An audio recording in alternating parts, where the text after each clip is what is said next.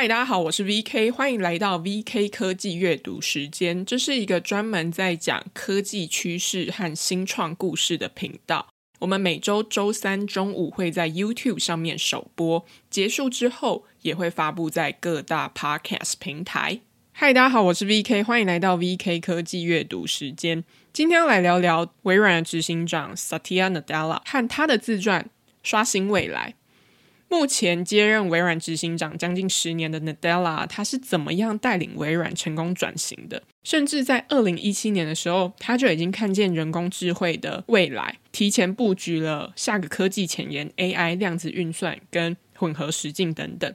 今天呢，这些内容都会在我们的节目当中来跟大家介绍和讨论。最后呢，也要分享一个重要的消息，就是接下来我会在十二月一号推出付费版的电子报。在节目的最后，也会跟大家介绍这件事情。老样子呢，就来开场闲聊一下。不知道大家会不会有做年度复盘的习惯？我自己是有这样的习惯，就是会稍微看一下今年做了什么，然后年度计划达成了多少。可以分享的一件事，就是在今年难得达到其中一项，就是电子报的订户超过两千人，目前大概是有三千名左右。每一年的年底啊，我通常都会写一些东西来回顾，说今年做了什么，然后做好什么，做不好什么，有哪些地方可以改进。但是通常这个过程就会蛮拖延的，因为我通常都要到隔年的二月才写完，因为这时候刚好是农过农历年嘛，所以就会一口气把年度回顾啊，或者是新年计划就把它全部写一写。那我想说，今年就不要再拖这件事情了，所以我打算提前一个月来写。所以这样应该就会有机会可以把它写完吧，因为有时候这种东西写一写就很容易掉到回忆漩涡里面，然后你觉得有一个借口偷懒不想写。总之就是在回顾的这一段时间，这一段时间发生了什么事情，就发现哇，这一年其实最大的转变就是好好坚持写作这件事情。之前。可能有在节目提过，就是电子报是去年生日我给自己一份生日礼物，就是这件事情要坚持一年。去年就觉得说，诶，我自己喜欢写作，可是好像也没有很认真在写，因为有时候会两周一更啊，或是三周一更这样子。因为我那时候给自己的目标是我需要一周一更，就是让自己定期有一个输出。但是因为你这种东西写在部落格，就比较不会被人家发现，就是说，哦，你如果这一周没有更的话。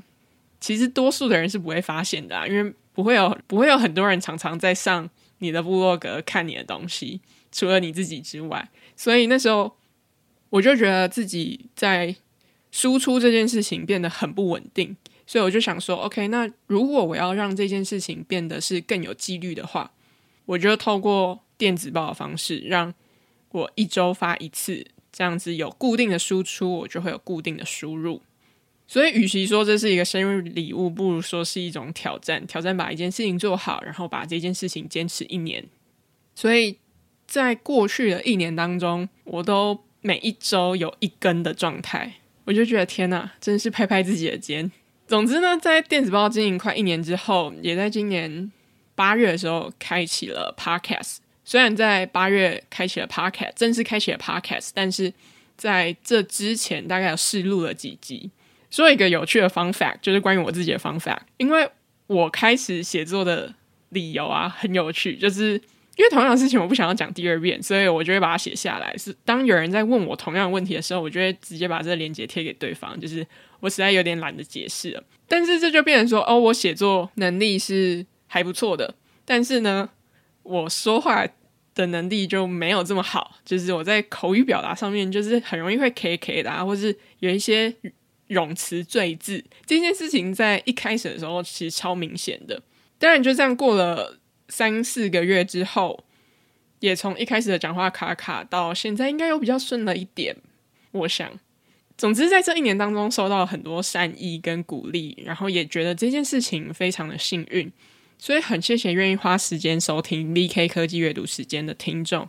也、谢谢愿意花时间收看 VK 科技阅读时间电子报的订户。接着，我们就进入今天的主题，讲 Satya Nadella。在先前 OpenAI 宫斗当中啊，微软的执行长 Nadella 他就力邀了 Sam Altman 跟 Greg Brookman 加入微软。这一件事情呢，也被外界认为是一个相当聪明的一步，因为他就直接防止了其他人来挖角这两个重要人物的机会。所以呢，有人就说微软是这一个 OpenAI 宫斗当中最大赢家。但后来我们就知道，Altman 跟 Brookman 都回到了 OpenAI。在这之前啊，我对于 Nadella 的印象就是一个电电吃三碗公的人。他很像那一种，大家在国高中时期可能会有那种同学是说：“哦，我考前没读书，但考出来超高的同学。”我觉得 Nadella 超像这样子的人。他在今年年初的时候就接受了 The Verge 的采访，说：“Google 是搜寻领域的八百种大猩猩。我想要让人们知道，是微软让他们跳舞。我认为那一天将会是美好的一天。”他接着说啊，在搜寻领域，他做了二十年的时间，他一直在等待为搜寻领域带来更多竞争的一天。我就觉得他超级像是福利连的，就是大家会误以为他们可能是还是好几年前的微软，而低估他们。可是他们实际上变得超级强大，因为他在这背后布局了很多年，所以他可以很有底气的说出来：“我要让 Google 跳舞。”可是啊，这个电电吃三碗公的 Nadella 呢，他在一开始的时候并没有预期到他会在美国成家立业，甚至是进入微软。所以接着呢，我们就来聊他在进入微软之前是经历过什么样历程，然后造就今天的 Nadella。现年五十六岁的 Nadella，他在担任微软执行长将近十年的时间嘛。可是他在年轻的时候是完全没有预期到他会在美国成家立业。甚至一开始也没有预期到他会进入微软。他在印度出生啊和成长，他最大的梦想呢，就是上一所小型的大学，打板球。板球是他最喜欢的运动。出社会后呢，就是在银行工作。可是这之中为什么会出现一些转折呢？因为这跟我们后来看到的是完全不一样的故事。他就说，他当时在考大学的时候失利了，他没有通过。印度理工学院的入入学考，印度理工学院呢、就是三个傻瓜的剧情背景学校，但是他们当时没有考过这个入学考嘛，他也有两个备案的选项，其中一个呢就是到美国的 MIT 念电机工程系，另外一个是到另外一个学校去，最后呢他选择到了 MIT 念书，所以他就去了美国念书。Nadella 呢，他在申请研究所的时候一直希望会被拒绝，因为他没有特别想要离开印度。但是他后来还是申请上，念完硕士之后啊，他就毕业了嘛。毕业他就加入了升阳电脑，工作几年之后啊，他就在当时想要去念 MBA，也就在思考说他有没有进入投资银行的可能性。就是一开始我们说他对于自己未来的想象是进到银行工作嘛，所以他当时也在想说他有没有机会进到投资银行。所以基本上你完全看到说。微软没有出现在他的考虑名单上面，他也没有想过他会加入微软。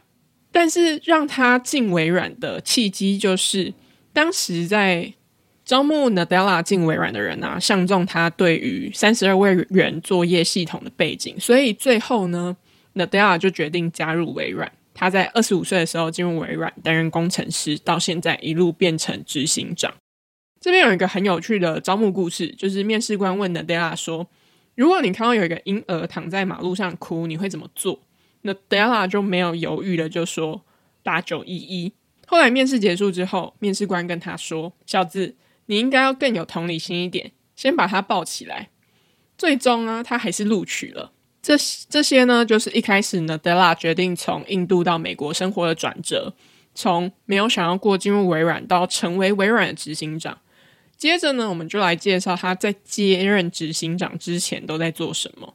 Nadella 在接任执行长之前，大概有十多年的工作时间。接下来我们会比较聚焦在他要接任执行长之前的五到六年，大概是二零零七到二零一四年这一段时间。但为什么要特别聚焦在这一段时间呢？是因为这段时期发生了一件很重要的科技大事，就是 iPhone 出现了。行动装置出现了，我们可以大概粗略的把微软的事业体区分成三大板块，就是 PC 跟伺服器，还有云端，还有后云端时代。那后云端时代呢，又包含了三个，就是混合实境、量子运算跟人工智慧。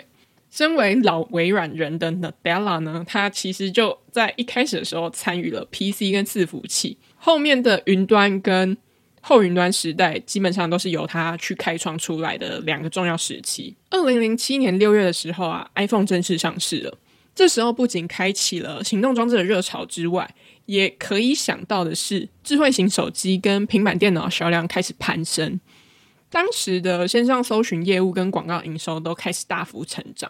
如果稍微熟悉微软的听众，就会知道微软错过了行动装置革命。但是他们要挽救这个错过行动装置的热潮，啊，所以微软就在二零一三年的时候决定收购 Nokia，来抢占他们智慧型手机的市占率。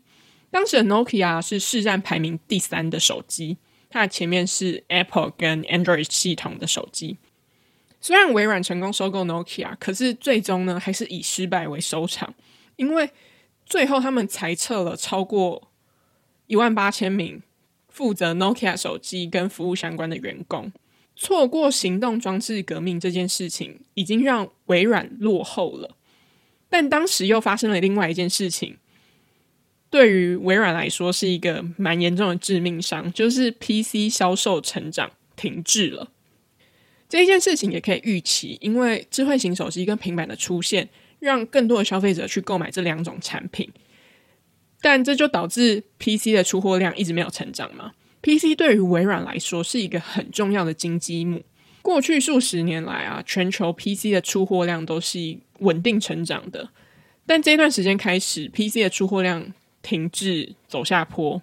但这个出货，在这个 PC 出货量下降，再加上错过行动装置革命的时期，微软决定做一件事情，他们决定。投入更多的资源在云端事业，可是你一定会想说，哎，这是突然开始想要这样做的吗？当然不是，因为最早开始做云端运算服务的是 Amazon，他们推出 AWS，在二零零六年的时候，他们就开始推出 AWS，隔没有几年，AWS 开始获利，到现在成为云端服务市场当中的领领先者，而且呢，在这一段时期。Amazon 就有就有十八万的研发人员在 AWS 上面开发应用程式跟服务，会压住云端事业啊，不仅仅是因为 Amazon 推出 AWS，也和微软的前执行长 Steve Ballmer 的布局有关。他认为不可以一直依赖 PC 跟伺服器，所以他决定要建立 Windows 跟 Office 之外的竞争力，也就是云端。微软也认为云端服务的到来是一个。必然的未来啦，因为一九八零年代的时候，微软跟苹果推动了 PC 革命嘛，让大家可以在家里或者是公司都可以轻松的使用电脑。到了一九九零年代的时候，可以透过网络分享资料，不用不用再用磁碟去储存。可是随着资料不断的增加，这也大幅增加了维维护伺服器的成本。这些呢，就都推动了一件事情，就是云端服务的出现。云端服务的提供者在全球购买了庞大的资料库中心，接着呢，再用低价的方式去租给用户，随付随用的运作模式也会让用户更有弹性的扩增啊或者缩减。随付随用就是说，诶，我今天现在要用某一个云端服务了，那我就可以直接付款开始使用，所以它的方式就是变得非常简单，而且非常快速。这时候呢，Nadella，他也被前任的执行长。Balmer 就是钦点说：“哎，你来做线上搜寻跟广告事业部的工程主管，要他接手云端诞生的新事业，也就是 Bing。这个是一个以线上啊跟云端为主的业务。他希望就是说，所有东西都可以直接在手机上存取。所以呢，Nadella 他也算是一个建立微软云端事业的关键推手之一。这里呢，我们就讲完了二零零七年到二零一四这段时期。”微软它经历了错过行动装置热潮啊，跟 PC 出货量下降，以及 Nadella 在当时成为了微软在云端服务的重要推手。接着呢，我们就要来聊 Nadella 他当时是怎么样脱颖而出接班微软的执行长。二零一三年的时候 b a l m e r 他就在宣布说：“哦，我要以七十二亿美元收购 Nokia。”之后呢，他就丢下了他即将要退休的震撼弹。当时呢。要成为微软执行长的人很多，包含说当时有福特汽车的执行长 Alan Mulally，跟蛮多微软收购公司的高层，包含像 Skype、Nokia 等等，Nadella 也是其中之一。Nadella 跟这些人最不一样的地方，就是他是一个老微软人嘛，他在一九九零年代的时候就加入了微软，所以基本上呢，他熟悉很多微软的业务，包含像我们刚刚提到，他经历过 PC 跟伺服器的时期，也负责了云端事业。对于微软真正的了解，我觉得他真的比其他的人选都要多很多。但我觉得有一点让他胜出的原因，是因为他深深的知道微软的问题是什么。在你要成为执行长之前，你要先提交一份报告给董事会，你要说你要说一下你你想象的微软未来是怎么样啊？那你要怎么样带领微软等等的，大概是这样的内容。他当时就说了，他想要做的事情是带领微软重生。我觉得他是一个非常有洞察力的领导者，因为当时他已经看到微软内部的组织。很僵化，很保守，所以他在报告当中啊，就写到说，他要从内而外的去改变微软，不只要改变组织文化之外，他也要追求新的科技。他就说，微软过去在业界是领先的状态，他就说，微软过去在业界是领先的状态。这件事情确实可以让他们在追求短期利润啊，跟稳定的现金流，可以这样持续下去。可是他也相信，就是说。要回归到自我价值跟创新，才可以去追求更长远的价值。所以他想要尝试更多的普及运算跟智慧环境感知技术。最后呢，他就成为了第三任的执行长。他在二零一四年接任微软执行长。他前面的两任执行长呢，分别是 Bill Gates 跟 Ballmer。在这个将近十年的时间里面。Nadella 他又做了哪一些事情，带领微软转型、再度重生，是我们接下来要聊的。接手微软执行长的 Nadella 有一个很特别的地方，就是他比前面两任执行长都更能接受合作伙伴关系。比如说，微软跟竞争对手合作，就是苹果，或者是跟 OpenAI 合作，这个也很有趣。我前几天在看 WSJ 的报道的时候。他也提到了这件事情，就是 Nadella 有一个很特别的地方，就是他非常喜欢跟人家合作，而且这个合作呢是可以去创造出更大价值的。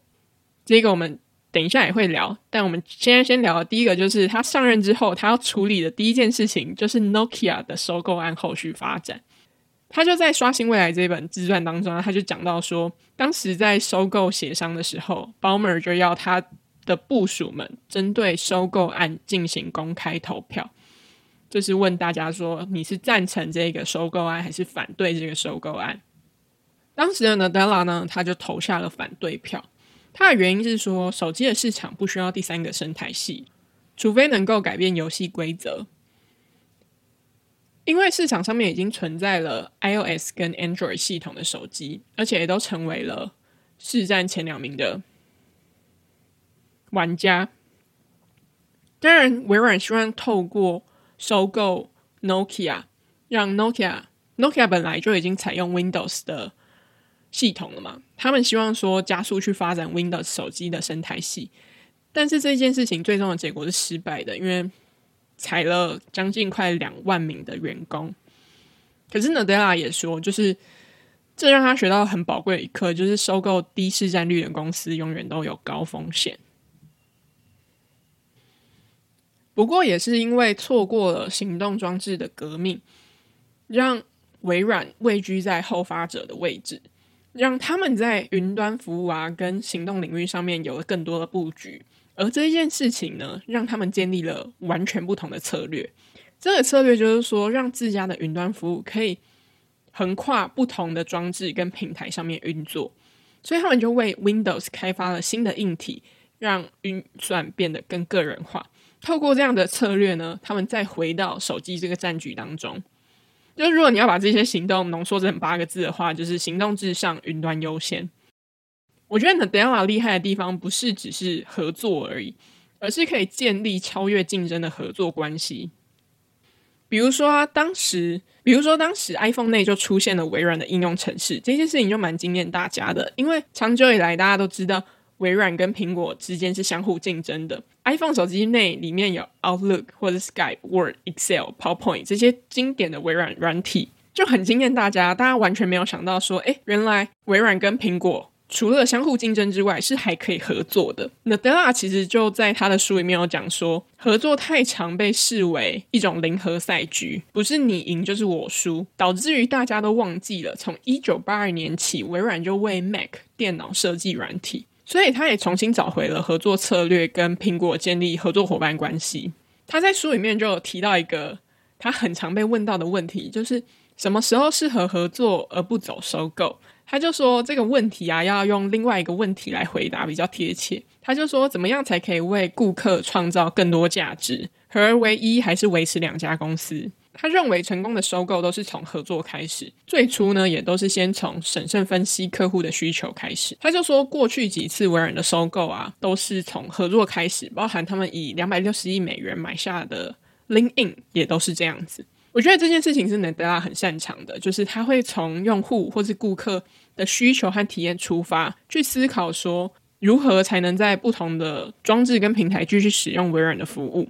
即便这件事情要跟竞争对手合作，他也是可以找到超越竞争可以合作的切入点。我们刚刚讨论的都是微软跟苹果之间的合作嘛，但是云端之后呢？下一个科技前沿又在哪里？当时微软就压住了三大领域，包含。混合实境、量子运算跟人工智慧。虽然我们现在看到微软在人工智慧上面有很多成果，可是其实这件事情他们也在好几年前就开始布局，所以这边也不得不佩服 Nadella，因为他在二零一七年书中就已经勾勒出对于人工智慧的想象，而且你从现在回去看，就会发现，哇塞，他真的是一步一步都达成了。他就说，我们的目标是做出拥有人工智慧的工具。并且融入到所有个人助理、应用程式、服务跟基础设施当中，把人工智慧融入到旗下的产品，比如说 Office 三六五啊，这些都会希望说让更多用户专注在更重要的事情上面。所以，二零一九年七月的时候，微软也开始跟 OpenAI 建立合作关系啊，投资了三十亿美元。到二零二三年的时候，微软又再投资了一百亿美元。对微软来说，OpenAI 的语言模型已经成为微软最新 AI 服务的关键，他们也成为 OpenAI 将新的 AI 技术商业化的首选合作伙伴。然后反过来看的话，就是 OpenAI 也需要微软云端运算服务平台跟资金来支援他们的 AI 模型。最后呢，我觉得 Nadella 的商业策略就是一个超越竞争的合作关系，可以把它理解为就是竞合。Nadella 他在书当中就一整章都在谈合作，怎么样建立合作关系啊？我觉得台湾翻译翻得蛮好的，他把他把那一章节翻译成会交朋友才有竞合，因为超越竞争关系的合作就是一种竞合嘛。所以有一本书叫《竞合策略》，很好看，它里面其实就在谈竞合的概念。他就有提到，就是说商业的赛局跟其他赛局最大不同的地方就在于，它允许不止一个赢家存在，也会随时发生变化。比如说像是西洋棋或是运动竞赛这些赛局，通常都有一个裁决的机构，可能是裁判决定谁是赢家，谁是输家。可是，在商业的赛局当中，大家会因为不同人的利益而不断的去改变这个赛局，甚至不断的改变这个赛局的结果。所以，改变是赛局理论非常特别的地方，因为不只要改变你的参赛方式，你要改变赛局本身，你要透过去塑造自己参与的赛局，让它符合你的利益，你有你才有可能真正的获得胜利。要如何改变呢？合作跟竞争是比较常见的方式，创造价值的本质是合作，争取。价值的本质是竞争。如果想要创造价值啊，你不太可能只是靠自己的力量去完成开发新市场或是拓展既有市场。中间你可能需要依赖一些供应商、员工、顾客等等角色，你才有可能把这个饼做大。但是在做饼之外，也有一个很重要的问题，就是分饼嘛。所以分饼的时候，你就很难不避免有竞争的状况出现，因为企业之间会相互。抢夺市场之外，客户、供应商也都希望从这个市场当中分到一杯羹。竞合的概念啊，就是说教你创造出你能争取到的价值。这件事情听起来好像有点抽象，但是其实他想要强调的就是你要去跟互补者合作。这边也是我觉得 Nadella 很厉害的地方。跟互补者合作这件事情，会让你自家的产品跟服务变得更有价值。比如说，硬体需要软体，就是很少人可以一很少一个人可以单打独斗的在某一个市场当中生存。互补者它的概念就是说，顾客喜欢同时拥有你跟另外一位参与者的产品，胜过单独拥有任何一个产品。竞争者就是说，我非 A 即 B，就是我我只会在两个产品当中选择一个。举例来说，就是对顾客来讲，拥有单一 Apple 的产品，或是 Office 的产品，或是两个合而为一，其实是最。最后的那一个才会更具有吸引力嘛？就是我当然是要在 iPhone 可以使用 Office 的软体这一件事情，它才可以帮助我大幅的提升生产力。我不会只会想要用 Apple，或者我只会想要用 Office 的产品。这一件事情是他们两个同时在使用的时候，可以创造出更大的价值。这个就是互补者的概念。而我觉得 Nadella 他就是把这一件事情看得很透彻。虽然跟 Apple 是一个竞争的关系，可是我可以借由跟 Apple 合作，绕开竞争这件事情。我们透过合作去创造出更大的价值。所以他在跟 OpenAI 的合作当中，其实也创造出类似跟 Apple 相似的互补者的效果。这也是我觉得他可以把局看得很透彻、很厉害的一点，就是。他很聪明的知道，他要怎么样去跟别人合作，去创造出对双方都有益的价值。这一件事情很不容易，我觉得也是成就他最独特的地方。接着呢，就来分享我即将在十二月一号的时候推出付费版的电子报，在历经蛮多周，就是在 Podcast 当中啊，分享了推出付费版电子报的挣扎，还有那些超赞的读者回馈跟。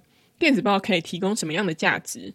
很开心也可以跟大家分享，就是接下来在十二月一号的时候，我要推出付费版的电子报内容。每一周呢，会有一篇以科技趋势、新创故事为主题的长文，大概是四千到六千字。之后呢，会透过方格子跟 First Story 的电子报系统去发送内容。后续我们也会在 Facebook 上面公告详细的方案。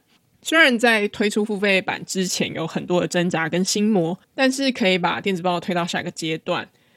我觉得这些心魔可能都还会在，可是我也蛮期待，就是在这个过程当中的一些成长跟变化。在上一集的 Podcast 当中，我们邀请到阅读前哨站的瓦基来聊聊个人知识管理。他在最后面的时候就分享了他一开始在录 Podcast 的想法，他没有。很喜欢自己的声音，所以他对录 Podcast 是有一点排斥的，然后也很担心大家会不喜欢这样的声音。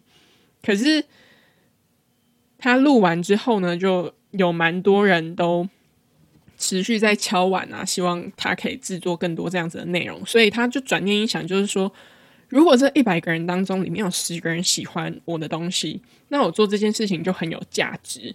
所以。